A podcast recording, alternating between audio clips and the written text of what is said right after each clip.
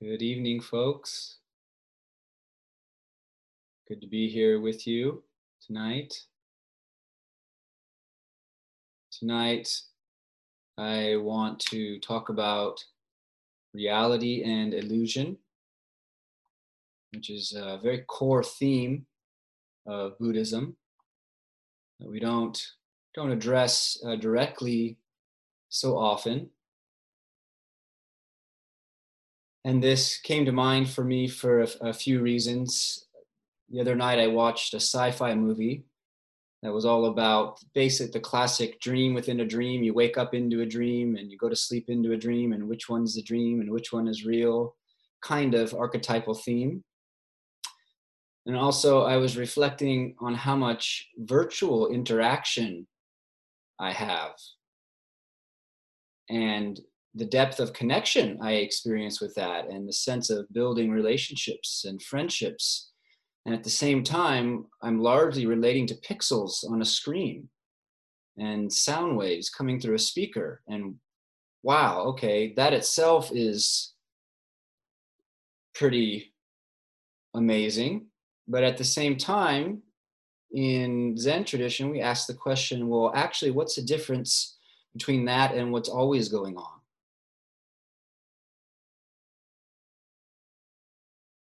What's the difference between that and what's always going on?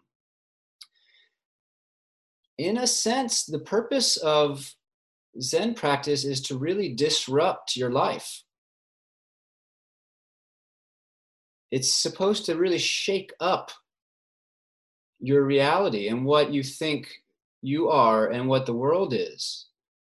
I like to emphasize over and over that being calm is only a small part of what this is but the calm is uh, makes it possible to look beyond the surface.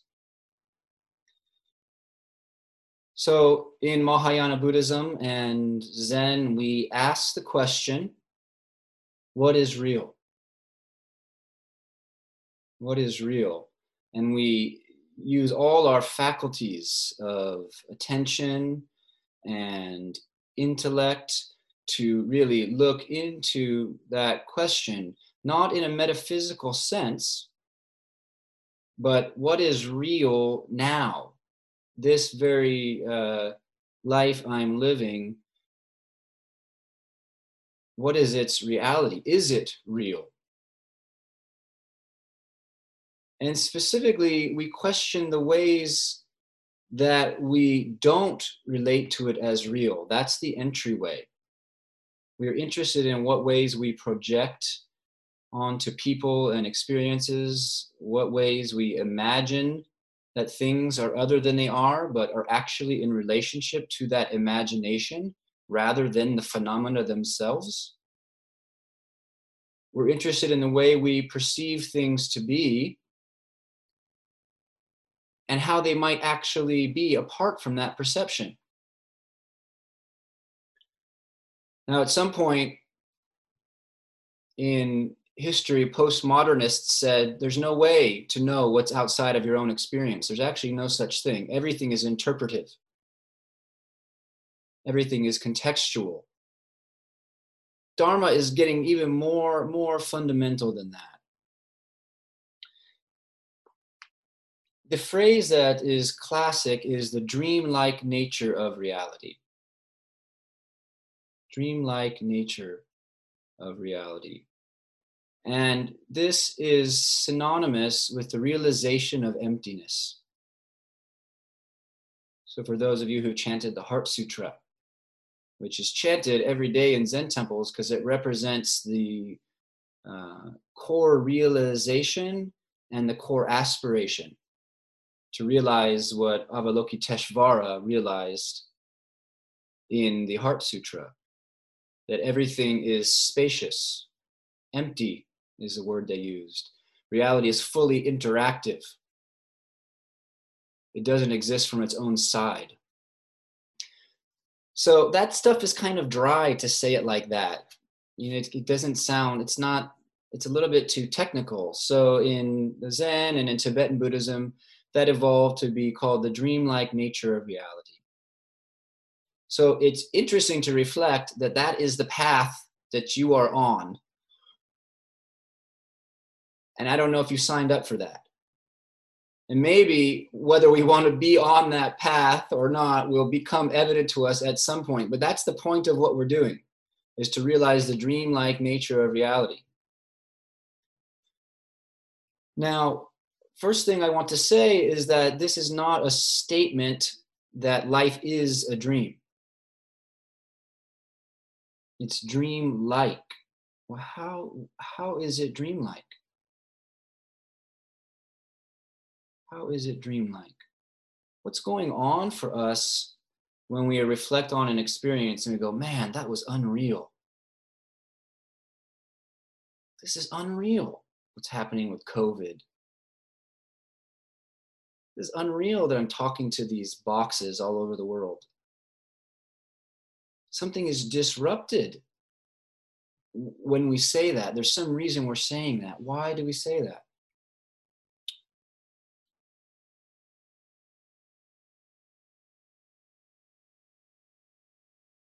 part of the whole crux of dreamlike nature of reality is that we relate to uh, concepts, linguistic constructs, more than we relate to the actual texture of life. Isn't that interesting? We're in more relationship to linguistic constructs and images in our mind than we are to sensate textures, than we are to the actual way things abide.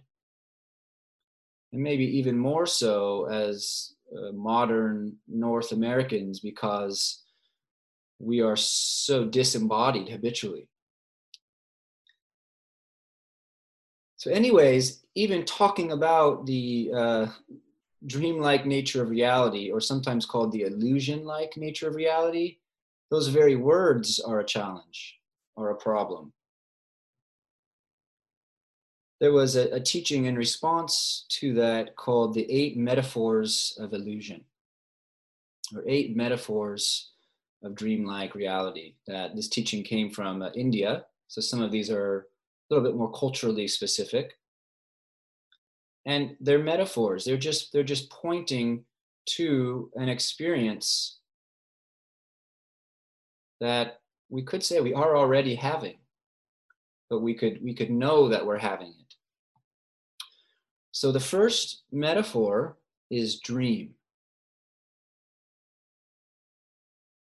How is waking life the same as a dream? Besides so called object permanence, what is actually the difference? There's a sense of continuity in our waking lives, continuity to cause and effect. We seem to be the same person more or less what is really the difference? With this metaphor, one thing we could say is that a dream doesn't exist outside of one's interior. It's, it's as real as can be when we're asleep, unless we happen to be lucid.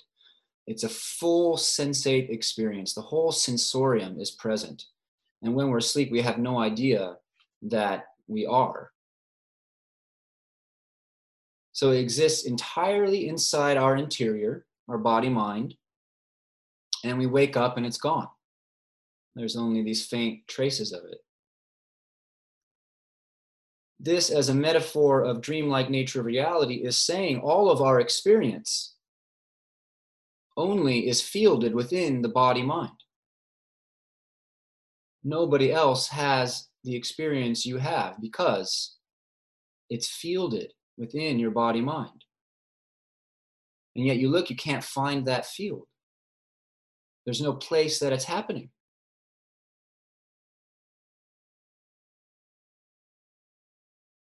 So dream. The next is a magic illusion apparently there were sorcerers in India that were kind of just on the corner, like, you know, conjuring uh, apparitions and things like that. I don't know. This was, you know, I don't think they're talking about David Copperfield when they say magic illusion. So, like a magic illusion. And this one means when we look closely at experience, what it is, is it's a joining of causes and conditions meeting temporarily. There's all these different elements that happen to be present right now for you to say, I'm in my room on Zoom hearing Jogan talk. But even one factor disappearing and the whole thing collapses. It's just a confluence of causes and conditions. The most prime condition being the fact of consciousness. It's like the main ingredient. But for example, this would be a, a totally different experience if a totally different experience if um, you were, let's say you were sick and your mind was really fuzzy. Completely different experience. So you could think of all the ways in which it's almost like a house of cards in that it's both fragile and every piece is essential. Consciousness, the sense organ, and the objects of consciousness coming together. The next metaphor of illusion was called hallucination.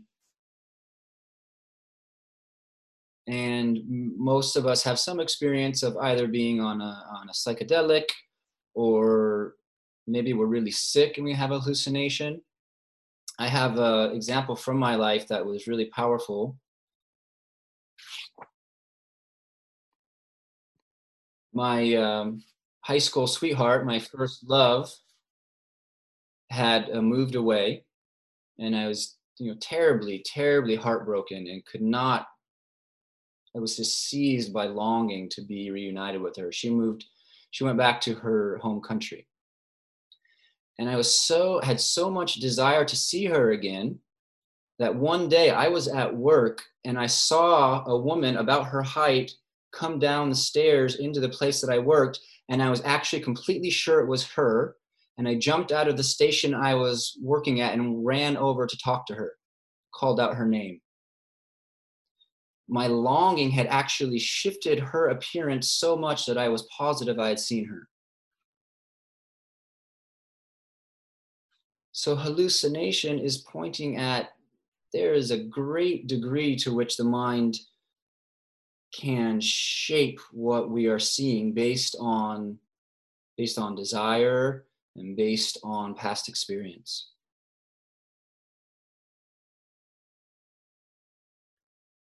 Related to that is the next metaphor for illusion is mirage. I used to see mirages all the time because I lived I lived in uh, Nevada. Quite quite beautiful. I don't I don't think we see mirages too often. Maybe Eastern Oregon. It's dry enough to see mirage.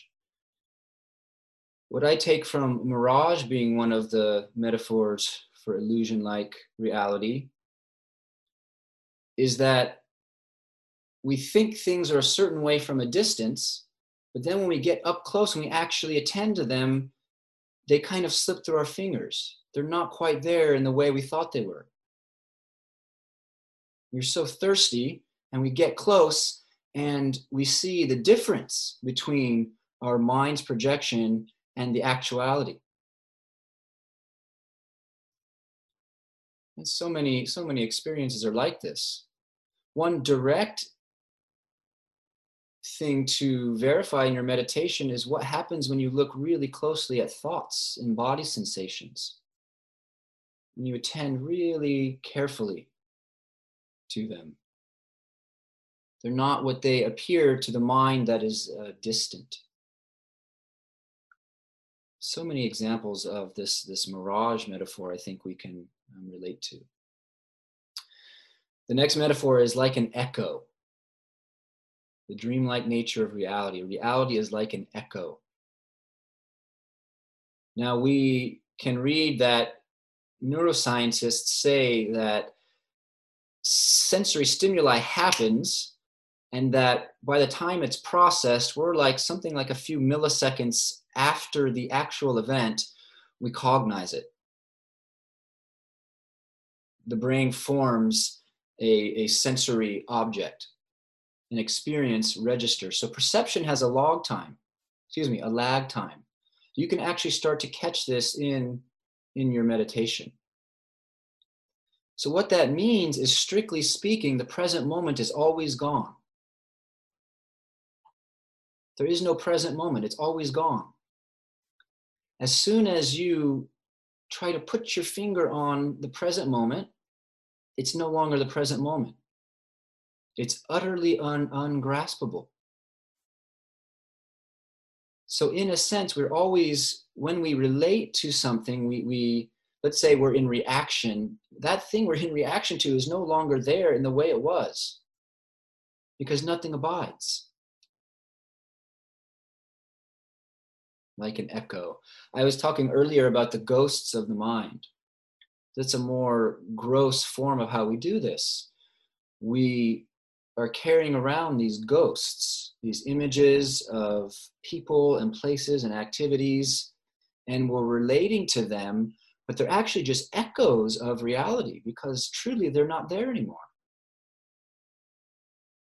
We can get so wrapped up in something that happened and forget that it's actually a memory that I'm relating to now. I'm arguing with a, a memory. It's wild.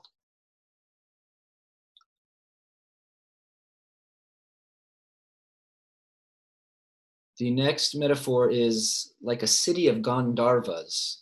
And these were some mythical beings. And apparently, people would just see these beings that would just magically appear, and there would be these whole cities that would be, you know, come out of nowhere, and then they would they would disappear. And I think this one is just about projection and how much we can attribute to something and it not actually being there. Related to mirage. The next one is uh, like a reflection. And you've, you've heard me, if you've been around for a little while, talk about mirror like nature of awareness. And what this is saying, reality is like a reflection, is that things appear but they are appearances in awareness. They never have a reality outside the awareness with which, within which they appear. Just like an image enters a mirror, and that image in the mirror is just an image in the mirror. There may be something behind the mirror that's being reflected, but as the mirror, in the context of the mirror, it's just an image.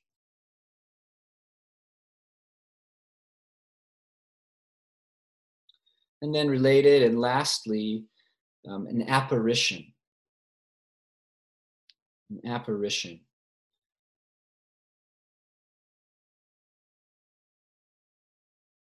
We can say that reality is a moment, that life does not contain things. Life does not actually contain solid things because life is a series of moments of experience even if you say well that's that's bs because i'll go out you know my car it's out there. You go out and look at your car and what you're having is moments of experiencing your car. Every moment of that experience is different. It's a fresh moment. We can never get our hands on anything outside of a moment of experience. And so they say it's like an apparition. It's an appearance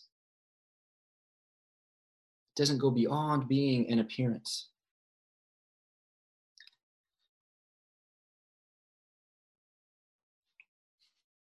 I like the classic phrase of Zen that describes the, the path of awakening. Actually, just in three in three stages. You probably have heard this. It said, in the beginning, mountains were mountains and rivers were rivers. The things of the world they were not they were not you couldn't argue with me about there being things in the world out there. There is an objective reality. No things are not like a dream. They're just the way they are. Starving people are starving people. So mountains were mountains and rivers were rivers. And then the second stage of practice is mountains were not, are not mountains and rivers are not rivers. That our, our vision starts to uh, penetrate beyond the, the habitual way of relating to the world. Mountain is no longer a mountain, a river is no longer a river, or a cup is no longer a cup, computer screen is no longer a computer screen. What is it then?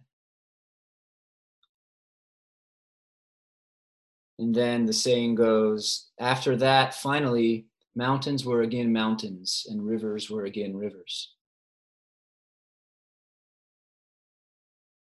So we don't dwell in things being non non existent, but we're informed by having the experience of the dreamlike nature of reality.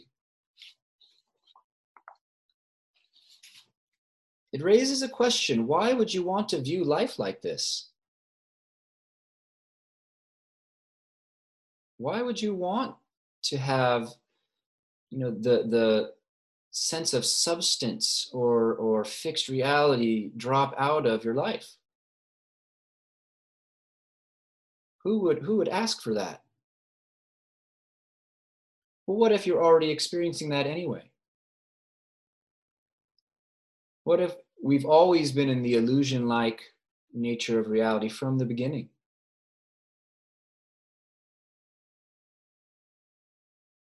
is there a is there a consequence to investing reality with more substance than is there? The theory and maybe the experience that you've had is that we are less likely to cling. We're less likely to make um, friction. We we have more fluidity in our lives. We basically suffer less when we experience life as dreamlike.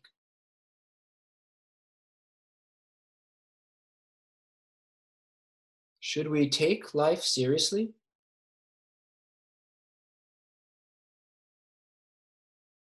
I think it's a very good question. People um, critique teachings like this because they say they encourage disinvestment in the world. If life is um, illusion like, then why should I bother? Why should I bother investing myself in it? Should we take the self seriously or not?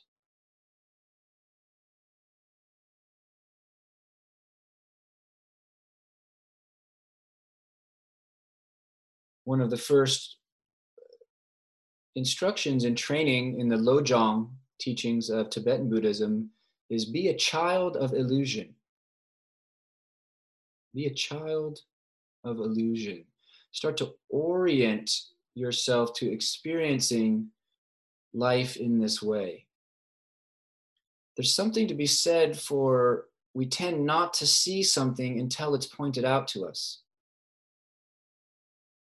When something is pointed out, or when we want to see it, then we begin to see it. And I don't mean we, we dream it up but it's always been that way. But when there's a pointer and we're interested in that pointer, we start to notice it. It comes online as an experience.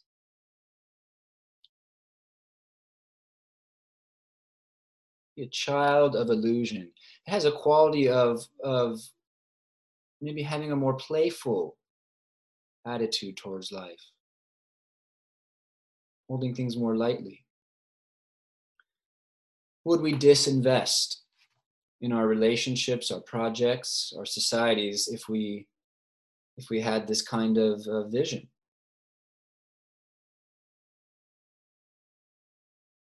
When we see images and hear sounds from a screen and a speaker, all manner of reactions and emotions are evoked.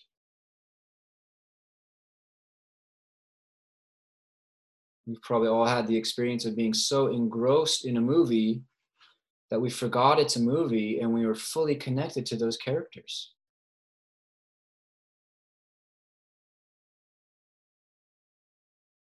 Maybe it doesn't matter if things are real or not, they're as real as your heart's response.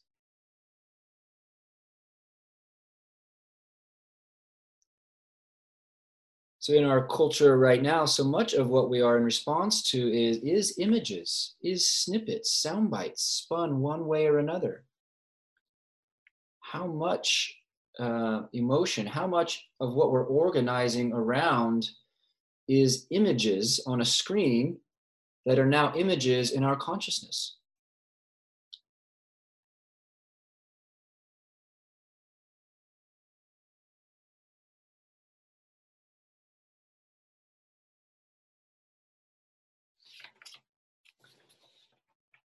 So, what is real? Do we need to be in relationship with reality?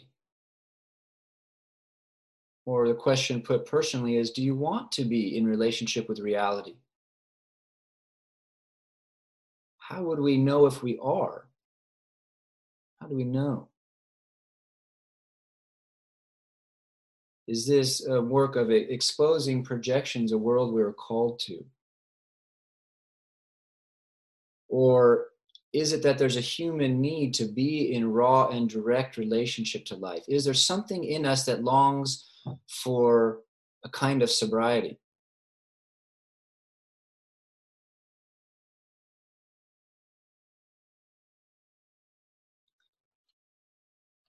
So, another level of dreamlike nature of reality is these teachings that things are perfect as they are. Things are perfect as they are. How does that land for you? Your life is perfect as it is.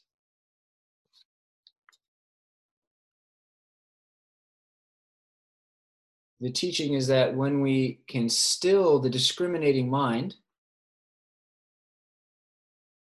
that is uh, assessing and comparing experience, when we let go of that to the point that we're no longer referencing what we're experiencing to a belief we have, then the universe is experienced as a divine expression, an expression of perfection, whatever the shape, whatever the way it is arrayed, it's, it's an expression of, of perfection.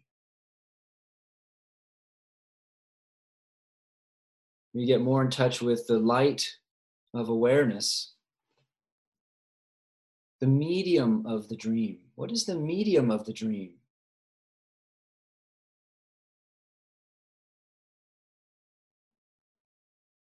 We're invited into the experience of perfection and brokenness as simultaneous, into the spacious nature of ourselves. So how do we open this kind of, of awareness up?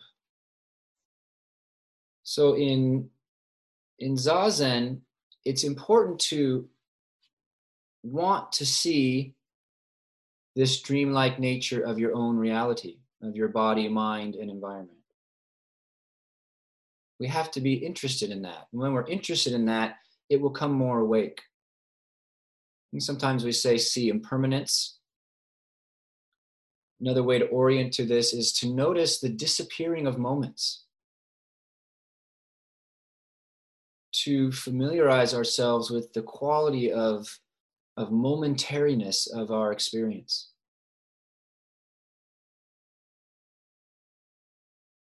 The teachers of old would talk about each moment we are born and we die. Each moment we arise and disappear totally.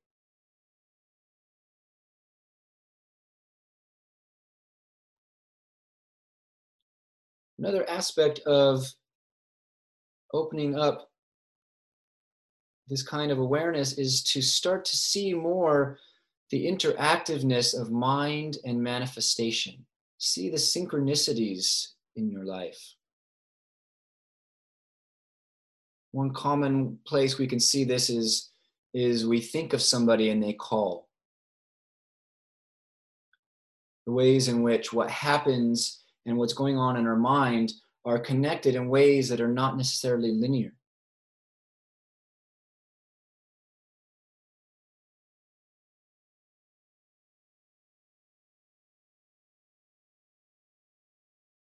So, in practice, in opening up to the dreamlike nature of reality, where we change the way we see. Change the way we see ourselves.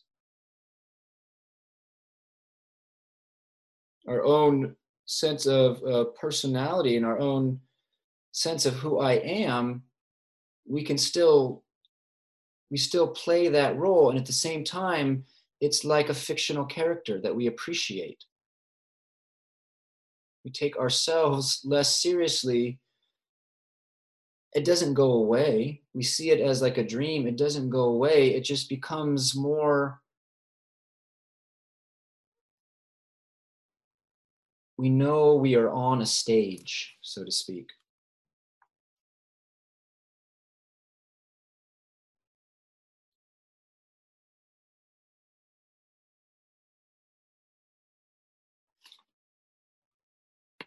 I want to open up and see if there's any uh, reflections or comments on this.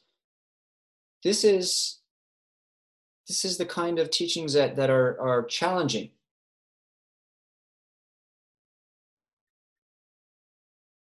They're challenging and they they ask to be to be um, uh, clarified sometimes. So I'm interested if anybody has anything to say.